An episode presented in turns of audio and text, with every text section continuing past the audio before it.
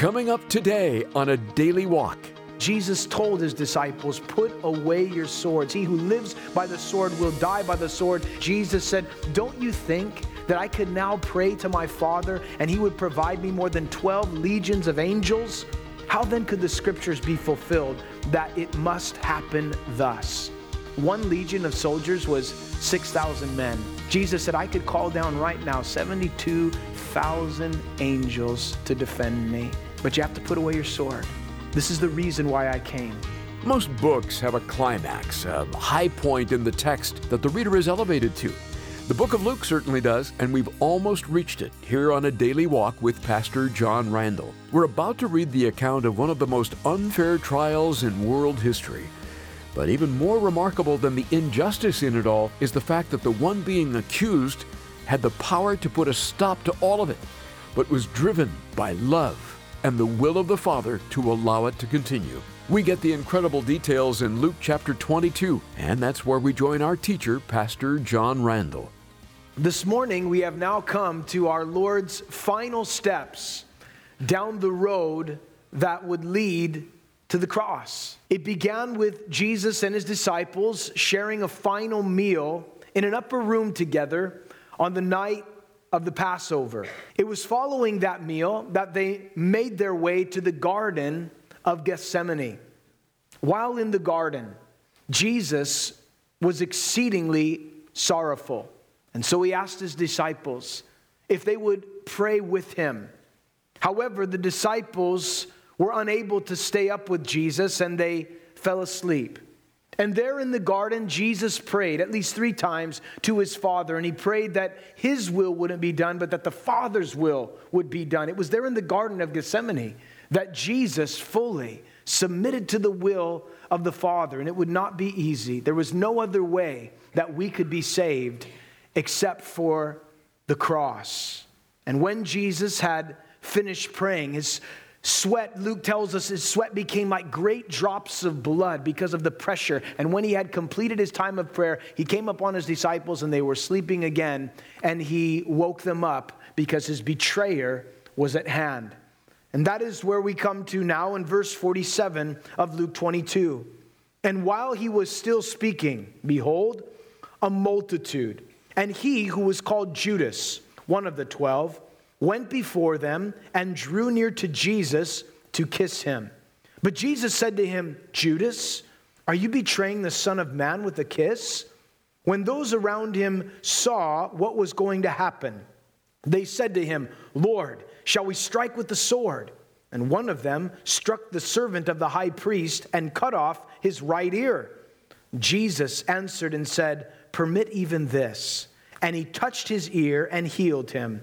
Then Jesus said to the chief priests, the captains of the temple, and the elders who had come to him, Have you come out as against a robber with swords and clubs?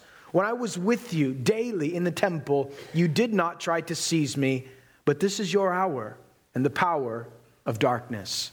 Some have estimated that between the dismissal of Judas from the upper room and the time of his arrival in the Garden of Gethsemane could have been two hours.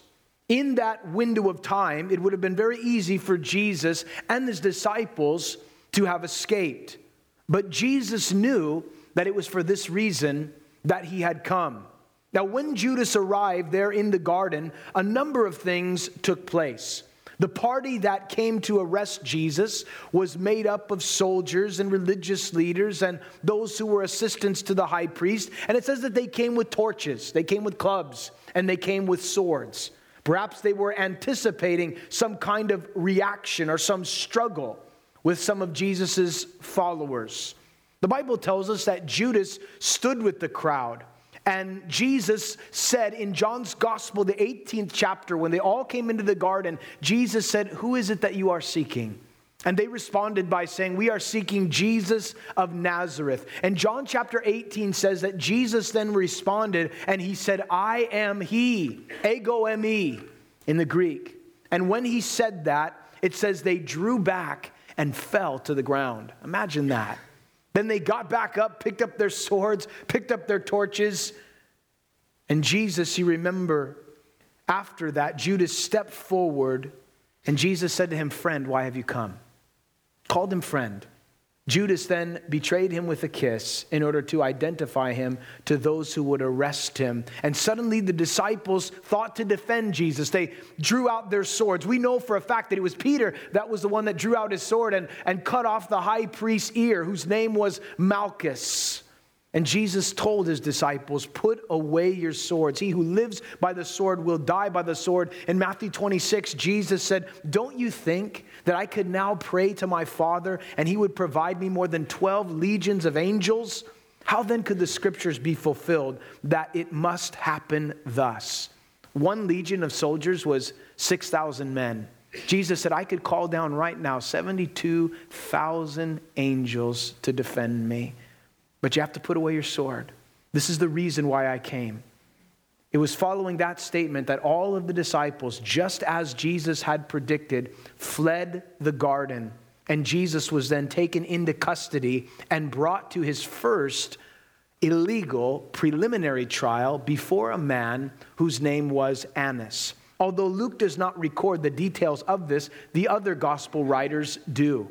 This man, Annas, was formerly the high priest but his position had been removed. In his place, he had five sons who also served as high priests. Eventually, his son in law became the high priest, whose name was Caiaphas. Apparently, they sought to keep the family business intact. But Annas was really still recognized by the people as the authority behind the priesthood. Annas was the one who was in charge of all of the tables that had been set up in the temple area that Jesus had overturned. And thus, for some time, Annas desired to have an audience with Jesus.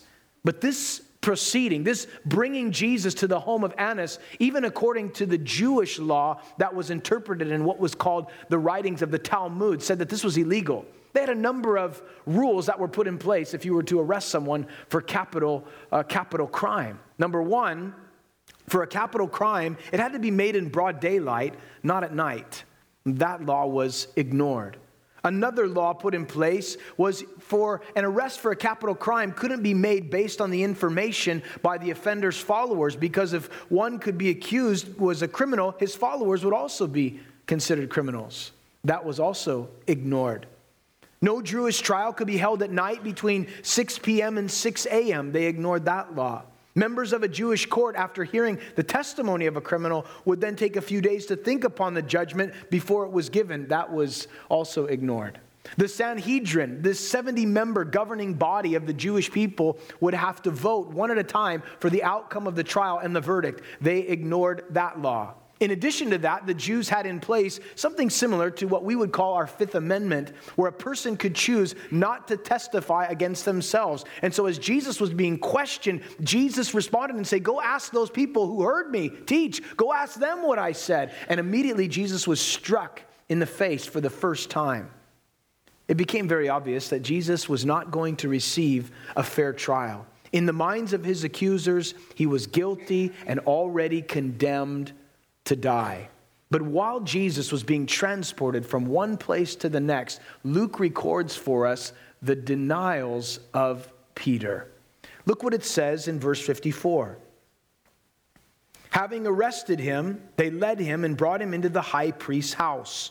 But Peter followed at a distance. Now, when they had kindled a fire in the midst of the courtyard and sat down together, Peter sat among them. And a certain servant girl, seeing him as he sat by the fire, looked intently at him and said, This man was also with him. But he denied him, saying, Woman, I do not know him. And after a little while, another saw him and said, You also are one of them. But Peter said, Man, I am not. Then, after about an hour had passed, another confidently affirmed, saying, Surely this fellow also was with him, for he is a Galilean. But Peter said, Man, I do not know what you are saying. Immediately, while he was still speaking, the rooster crowed, and the Lord turned, looked at Peter, and Peter remembered the word of the Lord, how he had said, Before the rooster crows, you will deny me three times. And Peter went out, and he wept bitterly. While Jesus was being tried, Peter apparently was following the crowd, seeking to mingle in in order to find out what was happening to Jesus. And as he was gathered around those in the courtyard area, first of all, it says that a young girl had come and began to look at him, stare at him intently. You ever had someone look at you intently and wonder, why are you staring at me? I wonder that sometimes from this vantage point. No, I understand. We're all focusing here. But the thing is, this girl was staring at Peter and she said, I, I recognize you. You're one of his disciples. First denial, Peter said, I don't, I don't know the man. Later on, somebody else recognized him as he was warming himself on that cold night by the fire. And they said, No, you're, you're one of his disciples. I've seen you before. And again, the second time he denied it. A third time, Another man certainly recognized him. In fact, one of the gospel writers tells us that one of the relatives of Malchus, whose ear Peter had cut off, happened to be there and said, No, I know that you're one of his disciples because you took my cousin's ear off. And Peter, at that moment, he began to, the gospel writer says, began to call down curses upon himself, swearing, not, not using profane language as, as you think of swearing, but, but calling down curses, swearing that he did not know the man denied him. And right after that, we read that the rooster crowed. And then it says, only here in Luke's gospel, that Jesus and Peter looked at each other, that they locked eyes. Only Luke records that. And when Peter looked at Jesus and when Jesus looked at Peter, he suddenly remembered what Jesus had said. And he went out and he wept bitterly. I've often wondered what it must have been like for Peter to look into the eyes of Jesus at that moment how did Jesus look at his disciple? Did he look at him with eyes of disdain and say, I, I, How could you, Peter? How could you do that to me? You said, you said that if everybody else denied me, you would never. You said you were ready to die with me. You said you were ready to go to prison with me. And look at you. Look at what you've done. Did you hear the rooster? I don't think Jesus looked at him that way. You remember it was Jesus that told Peter that Satan desired to sift him like wheat, but that he was praying for him. In fact, it was Jesus who told Peter that he would deny him three times. I think Jesus looked at Peter with eyes of understanding. Oh, Peter was surprised at himself, but Jesus was not surprised. Have you ever been guilty of something you said you would never do? Oh, you know people that would do that, but you would never do that. that. You're a person of integrity. You're trustworthy. You would never do that, and yet you did. And you were surprised. Jesus wasn't surprised. If that's you, the best thing to do is repent. And you'll find that Jesus will forgive you. Later on, we'll find this isn't the end of the story for Peter. He goes out and he weeps bitterly. He thinks that his life and ministry is over. He's failed. He can never be used again. But after Jesus, was resurrected from the dead. Do you know one of the, the words that were spoken was, Go tell my disciples and Peter that I've risen from the dead. Peter was a man who was broken and humbled, and he needed to know that Jesus was alive. And eventually he was restored, placed back in the ministry, empowered with the Holy Spirit, and preached the first sermon there in the book of Acts. And 3,000 people in one day were added to the church. But at this moment, this was an extremely low point for the Apostle Peter. He went out and he wept bitterly. After this, Jesus was then taken to the home of Caiaphas. Again, Caiaphas was the son in law of Annas. He was actually the high priest at this time. And in verse 63, it says, Now the men who held Jesus, they mocked him and they beat him. Having blindfolded him, they struck him on the face and they asked him, saying, Prophesy, who is the one who struck you? And many other things they blasphemously spoke against him. And as soon as it was day, the elders of the people, both chief priests and scribes, came together and led him into their council, saying, If you are the Christ, tell us. But he said to them, If I tell you, you will by no means believe. And if I also ask you, you will by no means answer me or let me go. Hereafter, the Son of Man will sit on the right hand of the power of God. Then they all said, Are you the Son of God? And he said to them, You rightly say that I am. And they said, What further testimony do we need? For we have heard it ourselves from his own mouth. Matthew, as well as Mark's gospel, records for us that in the trial before Caiaphas, that there were many false witnesses that were brought to the stand and none of their testimonies matched one another. One would say something, and another would say something, and they would contradict one another. These were false witnesses. This was a hung jury. This was a kangaroo court. This was put in place to ensnare Jesus. And while all of these accusations were being raised against him, the Bible indicates that Jesus did not respond. He did not answer. He did not seek to defend himself as he was being tried. It would have done no good. But there came a point when Caiaphas grew weary of Jesus' lack of response. And in Matthew chapter 26, Caiaphas does something. He puts Jesus under oath before the living God, and he demands that he answered. And being put in that position, Jesus would give an answer. He said, I put you under oath by the living God. Tell us if you are the Christ, the Son of God. Are you the Messiah? Do you think that you're deity? This is what he's asking Jesus. And here is Jesus' response. He said, It is as you say. Nevertheless, I say to you, hereafter you will see the Son of Man sitting at the right hand of power and coming on the clouds of heaven. Jesus did not deny who he was, his identity. Are you the Son of God? Are you the Christ? Jesus, in essence, said, I am, and one day you will see me coming on the clouds of heaven, claiming deity, claiming to be the Messiah. At that moment, Matthew tells us that the high priest took hold of his garments and he ripped them in two. And this was to be an outward demonstration of the fact that he was just tore up and that he had spoken blasphemy in the midst of this governing body known as the Sanhedrin, and that Jesus was now worthy to be put to death. At that moment in the home of Caiaphas, we know that Jesus, a number of things took place. For one thing, he was blindfolded, and men began to take turns hitting him with fists open or fists clenched. And as they hit him, they said, Prophesy to us who hit you. I don't know if you've ever been struck before. When someone is attacking you, normally if you see it coming, you can brace yourself for it. You can protect yourself. You can roll with the punches, as they say. But if you've ever been blindsided, if you've ever been hit not expecting it, you weren't looking for it, you feel the full pressure and power of that attack. And so imagine Jesus, innocent, done nothing wrong, blindfolded, and grown men come up with all of their strength from any direction and hit him as hard as they possibly can, and then have the audacity to say, Now prophesy who hit you if you are the Messiah. And they held him there. Furthermore, the Bible tells us that they also came and they began to spit in his face, and they began to take hold of his beard and to pull it out with their hands. Jesus was being beaten. And eventually, the Bible would say he would be beaten beyond recognition of a man. He's been up all night. He had sweat great drops of blood in the garden. He had been betrayed by a close friend, slapped in an illegal trial before Annas, and now being reviled, spit upon, and beaten mercilessly there before Caiaphas. But then, once the morning light had dawned, Jesus was then taken to stand before a Roman procurator whose name was Pontius Pilate. In chapter 23, verse 1, then the whole multitude of them arose and led him to Pilate. And they began to accuse him, saying, We found this fellow perverting the nation and forbidding to pay taxes to Caesar, saying that he himself is Christ, a king. And Pilate asked and said, Are you king of the Jews? And he answered and said, It is as you say.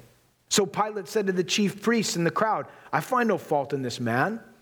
But they were more fierce, saying, He stirs up the people, teaching throughout all of Judea, beginning from Galilee to this place. Look at the accusations that were brought against Jesus and how unfounded they really were. They said he was perverting the nation. He wasn't perverting the nation, he was ministering to those in the nation. He was saying it's unlawful to pay taxes to Caesar. He never said that. He said, What belongs to Caesar, give to Caesar. What belongs to God, give to God. They said he's going everywhere, you know, causing people to riot and stirring up the people. All of it was not true. And Pilate was discerning enough to see that their accusations were false. And so, on more than one occasion throughout this trial, he would declare that Jesus was innocent, that there was no fault to be found within him.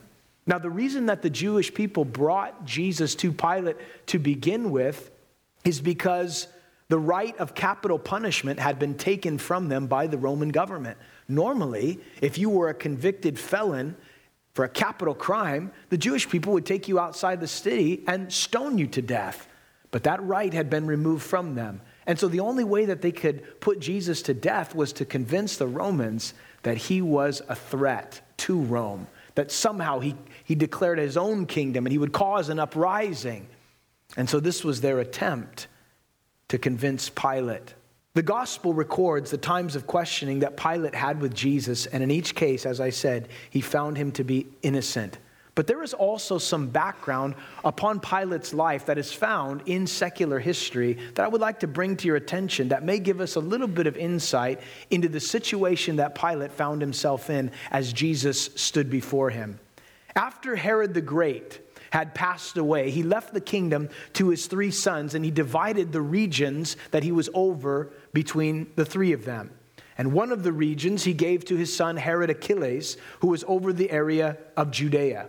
But Archelaus was a poor leader, and he began to tax the people severely and caused many problems for them. And so the Romans put Pilate in his place, a Roman governor, to govern the Jewish people. And as Pilate entered into his reign, he made a few mistakes. The first mistake that he made is he allowed his soldiers to carry their flags that had the image of Caesar on top of them into the temple area. And when the Jewish people saw that, they felt that he had desecrated holy ground. And so they followed him, rioting, screaming, all the way back to Caesarea, demanding something be done. And Pilate threatened them and killed some of them. And he told the rest of them, If you don't stop, I'm going to put you all to death. And history records for us that all the Jewish people who were rioting put their heads on the chopping block and said, Go right ahead. They stood up to him. And he acquiesced to their demands. Offering hope and encouragement for your daily walk, that is Pastor John Randall. And this is a daily walk. We're going through the Bible right now. You can order a CD copy of this message by calling 877 242 0828. You can also listen to our recent programs on our website at adailywalk.org. We also offer John's teachings by podcast, and we have an app too. To get our app, do a search for Calvary South OC. I should also mention John is on Twitter and Instagram. You can start following him on Twitter at PJRandall7 and on Instagram at John P. Randall. With all that's been going on in the Middle East and Israel, many are inquiring about end times Bible prophecy. And we want to get a good book into your hands on this subject from our friend Barry Stagner. It's The Time of the Signs, a chronology of Earth's final events. When the disciples asked Jesus how to anticipate his return, he gave them an incredible answer that we stand to benefit from. They asked him about the signs of his coming and the end times what should they expect to take place? In The Time of the Signs, Barry Stagner explores the events that will precede Jesus' return. We'll send it to you for the special price of $12.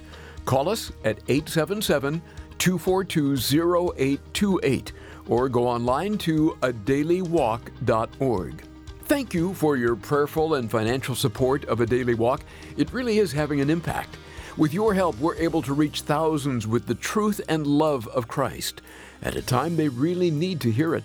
If you'd like to donate to the ministry, please go to adailywalk.org or call us at 877 242 0828. And you know, we are very grateful to the Lord when we hear back from our listeners. Write to Pastor John today by email at a daily walk at gmail.com. He loves to read listener letters and emails. Let him know what's going on in your life and how we can pray for you at a daily walk at gmail.com. Maybe you're one of our new listeners. Let us know what you think of a daily walk when you write to us at a daily walk at gmail.com. Now, here's what's coming up next time on a daily walk. Jesus made seven statements from the cross. The first one recorded here in Luke's gospel. Look with me once more as we conclude in verse 34. Jesus said, Father, Forgive them, for they do not know what they do. As Jesus hung upon the cross, he pleads still on behalf of sinners and says, Father, forgive them. They don't know what they're doing. Oh, the grace of God the love of God. In that moment, as Jesus was dying, he took all of the wrath, all of the judgment, everything that we deserved. It was a substitutionary death. He took our place. We should have died for our own sin, but instead, he came and died in our place. And he said, Father, forgive them, for they don't know what they're doing. And I believe that that didn't just apply to those who were blaspheming him then, but to us who, before we knew Christ, were blaspheming him with our lives. Father, forgive them. They don't know what they're doing. We'll hear what Jesus endured for us on the cross to save us from our sins next time on A Daily Walk with Pastor John.